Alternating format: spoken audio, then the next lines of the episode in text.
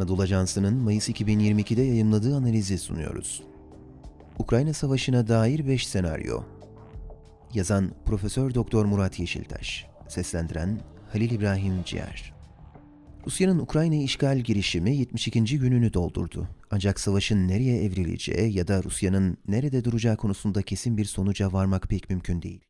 Batılı kaynaklar Rusya'nın Ukrayna'da başarısız olduğuna dair kesin bir kanaate varmış görünüyorlar ve savaşın bundan sonraki aşamasında Ukrayna'nın savaştan en azından yenilmeden çıkacağını varsayıyorlar. Öyle ki analizlerde oldukça iyimser bir havanın hakim olduğu görülüyor ve Ukrayna'nın Rusya'ya karşı savaşı kazanacağına dair genel bir kanaat hakim. Batı neden Rusya'nın kaybedeceğini varsayıyor. Bu iyimser havanın arkasında yatan birkaç nedenden bahsetmek mümkün. Birincisi Rusya'nın gerçekten savaşı istediği biçimde yönetmekte zorlanması ve askeri planlarını revize ederek operasyonların sıklet merkezini Kiev'den Donbas bölgesine çevirmiş olması. Öte yandan başta kara unsurları olmak üzere Rusya'nın hava ve deniz unsurlarında ağır sayılabilecek kayıplar vermesi, Ukrayna'nın savaştan galip gelmese bile Rusya'yı çekilmeye zorlayabileceği yönündeki değerlendirmelerin ağırlık kazanmasına neden oluyor.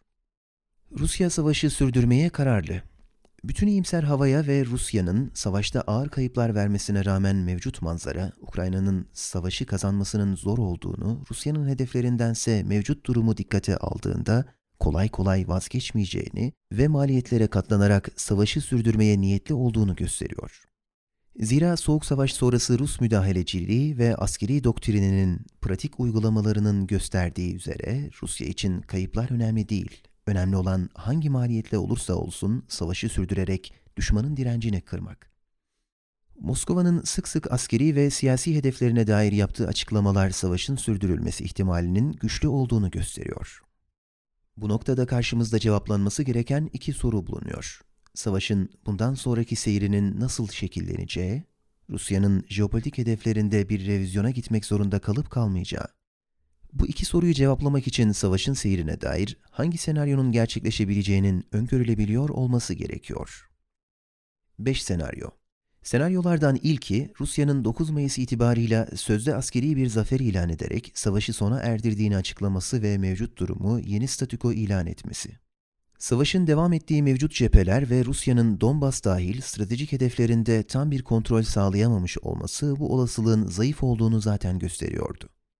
Putin'in 9 Mayıs zafer gününde yapmış olduğu açıklamalar dikkate alınırsa, Donbas bölgesi dışında savunma pozisyonunda kalan ve son 24 saatte kayda değer bir ilerleme sağlayamayan Rusya'nın böylesi bir senaryoyla askeri bir zafer kazanıyor görüntüsü ortaya çıkmadı. İkinci senaryo ise Rusya'nın Donbas bölgesini tamamen kontrol altına alıncaya kadar savaşı sürdürmesi ve bu sırada kritik bölgelerini stratejik füze saldırılarıyla hedef alarak hem Ukrayna'nın savaşta direnme ve Rusya'ya cevap verme kapasitesini zayıflatmak, hem de Batı'nın sağladığı askeri desteğin lojistik olarak ulaştırılmasını imkansız hale getirmek. Bu, savaşın zaten ana cephesi haline dönüşen Donbas bölgesinde Rusya'nın daha rahat ilerlemesini sağlayacak ve Ukrayna ordusunun karşı saldırı imkan ve kabiliyetlerini kısıtlayarak Donbas bölgesinde tam bir kontrol sağlamasına imkan tanıyacak bir senaryo olarak düşünülebilir. Bu noktada Rusya, Harkov'un güneydoğusunu kontrol altına almak suretiyle buradaki varlığını tahkim ederek Donetsk ve Luhansk oblastlarında Rus vekillerinin tam bir kontrol sağlamasını hedefleyecektir. Eğer Rusya bu bölgedeki askeri hedeflerine ulaşabilirse bir sonraki adım Donetsk ve Luhansk cumhuriyetlerini Donbas Cumhuriyeti adı altında birleştirerek doğrudan Rusya'ya bağlaması ya da yeniden bir tanımayla bu bölgeyi kontrol altında tutması olabilir.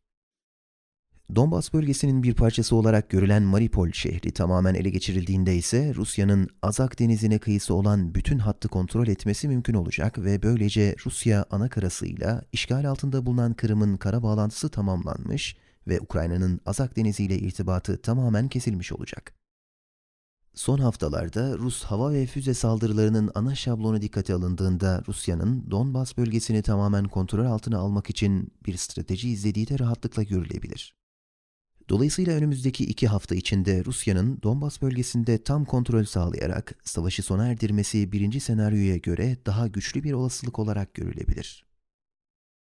Rusya'nın jeopolitik hedefleri Üçüncü senaryo ise Donbas bölgesinin kontrol altına alınmasını mütakip, Rusya'nın yeni aşamaya geçerek savaşın odak noktasını Odessa'yı da ele geçirecek şekilde değiştirmesidir. Rusya'nın büyük hesaplaşma olarak gördüğü bu nokta, senaryonun ciddiyetini gösterir bir unsur olarak görülmeli. Böylece Rusya, Ukrayna'yı Karadeniz'e çıkışı olmayan kapalı bir devlet haline dönüştürecek, sadece askeri olarak hedefine ulaşmakla kalmayacak. Aynı zamanda jeopolitik bir kazanım da elde etmiş olacaktır. Dördüncü ve belki de en tehlikeli senaryo ise Rusya'nın stratejik saldırılarında bir NATO üyesi ülkeyi hedef alması ya da vekil unsurların Ukrayna içinde doğrudan vurulmasıdır. Kremlin'in Ukrayna'ya silah taşıyan unsurların hedef alınacağı yönünde yaptığı açıklama savaşın kontrol edilemeyen bir noktaya evrilmesine neden olabilir. Öte yandan savaşın giderek hibrit bir karaktere doğru evrildiği bir ortamda ve Rusya'nın ağır kayıplar vermeye devam ettiği bir sırada böylesi bir senaryonun gerçekleşmesi de olası görünmektedir. Rusya'nın sadece 3 Mayıs tarihinde 18 farklı füze saldırısında Ukrayna'nın kritik askeri ve sivil altyapısını hedef alması bu olasılığın ciddiye alınması gerektiğini göstermektedir. ABD ve İngiltere'nin sadece silah yardımıyla kalmayıp güçlü bir istihbarat desteği sağlaması Rusya'nın kayıplarını artırdığı gibi Rus kuvvetlerinin stratejik saldırılarını da artırmakta ve savaşın yayılma ihtimalini güçlendirmektedir. Beklentiler Son senaryo ise Ukrayna'nın Rusya'ya kapsamlı bir cevap verecek ölçüde güç tahkimatı yaparak Rus kuvvetlerinin kontrolünde bulunan alanlarda saldırılarda bulunmasıdır. Eğer Ukrayna'ya yönelik silah yardımında bir yoğunlaşma söz konusu olur ve bu silahların ulaştırılmasında bir sorun yaşanmazsa, Ukrayna'nın böyle bir cevap üretmesi mümkün olabilir. Böylesi bir ihtimali daha güçlü kılansa ABD ve İngiltere'nin savaşın bir müddet daha devam etmesini isteyen bir görüntü vermiş olmasıdır. Böylece istenildiği gibi Rusya'nın Ukrayna'da saldırıdan savunmaya geçeceği bir durum söz konusu olabilir ve savaşın hem şiddeti hem de kapsamı genişleyebilir. Ukrayna kuvvetlerinin böylesi bir durumda Kırım dahil Donbas bölgesine yönelik saldırıları da beklenebilir. Yukarıda zikredilen senaryolar dikkate alındığında ikinci ve üçüncü senaryonun gerçekleşme olasılıklarının diğerlerine göre daha güçlü olduğu söylenebilir. Bu senaryolardan her ikisinin aralıklı olarak gerçekleşmesi, bütün ağır kayıplarına rağmen Rusya'nın Ukrayna Savaşı'nda istediğini alması anlamına gelir ve yeni bir jeopolitik hesaplaşmaya orta vadede kapı aralayabilir. Özellikle üçüncü senaryonun gerçekleşmesi ise Türkiye'nin de savaş karşısındaki tutumunu yeniden gözden geçirmesini gerekli kılabilir. Profesör Doktor Murat Yeşiltaş, Ankara Sosyal Bilimler Üniversitesi Makalelerdeki fikirler yazarına aittir ve Anadolu Ajansı'nın editoryal politikasını yansıtmayabilir. Spotify, Apple Podcast ve AA Sesi hesabından yayınladığımız podcastlerimize abone olmayı lütfen unutmayın.